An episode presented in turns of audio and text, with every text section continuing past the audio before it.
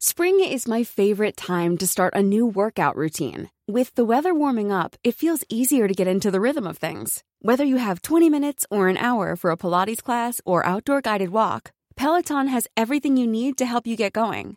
Get a head start on summer with Peloton at onepeloton.com. High tech helmet holds promise for deaf American football players. Washington, D.C. Coach Chuck Goldstein often finds himself jumping up and down on the sidelines of the field, trying, in vain, to get his players' attention. That's because all but one of the players on the Gallaudet University American football team, in Washington, are all deaf or hard of hearing. If our player is not looking at us, they're not going to know what we're telling them, Goldstein tells AFP. That's what makes the helmet Goldstein is holding in his hand so revolutionary. It is equipped with an augmented reality eyepiece that can display play calls to the team on the field. We communicate fast, just like any other team in the country, but the difference is our players, they don't hear whistles, sometimes leading to penalties, Goldstein says. It's never ever a level playing field. But now, the possibilities are endless. Sign of the Times Gallaudet was founded in 1864, and to this day is one of the country's premier schools for the deaf.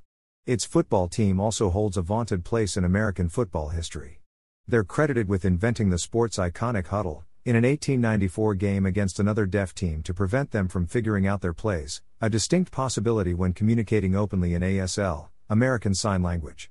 The experimental helmets might just be the university's next communications contribution to the sport. Developed by telecom's giant AT&T, they mostly look like classic football helmets, hard shell exterior, grilled face mask, and the Bison mascot logo on the side. Plus the clear, plastic lens hanging over one eye. Coaches send in the play calls from the sidelines via a tablet.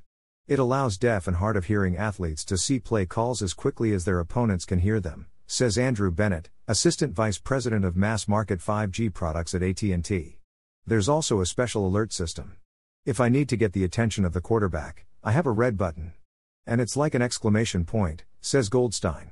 It just flashes up on the lens.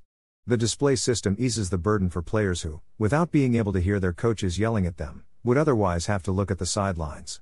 It also places them closer to practices employed by the National Football League, which has long allowed for radio communication in helmets from coaches to players, yet to be implemented in college football. Trial and error. The helmet came together after multiple back and forths between the Gallaudet players and AT&T, recalls quarterback Brandon Washington. The first time I used the helmet, I really didn't like it because it was really big in the back, he says. An early version had a bulky, heavy battery, which was modified based on players' suggestions, said Bennett.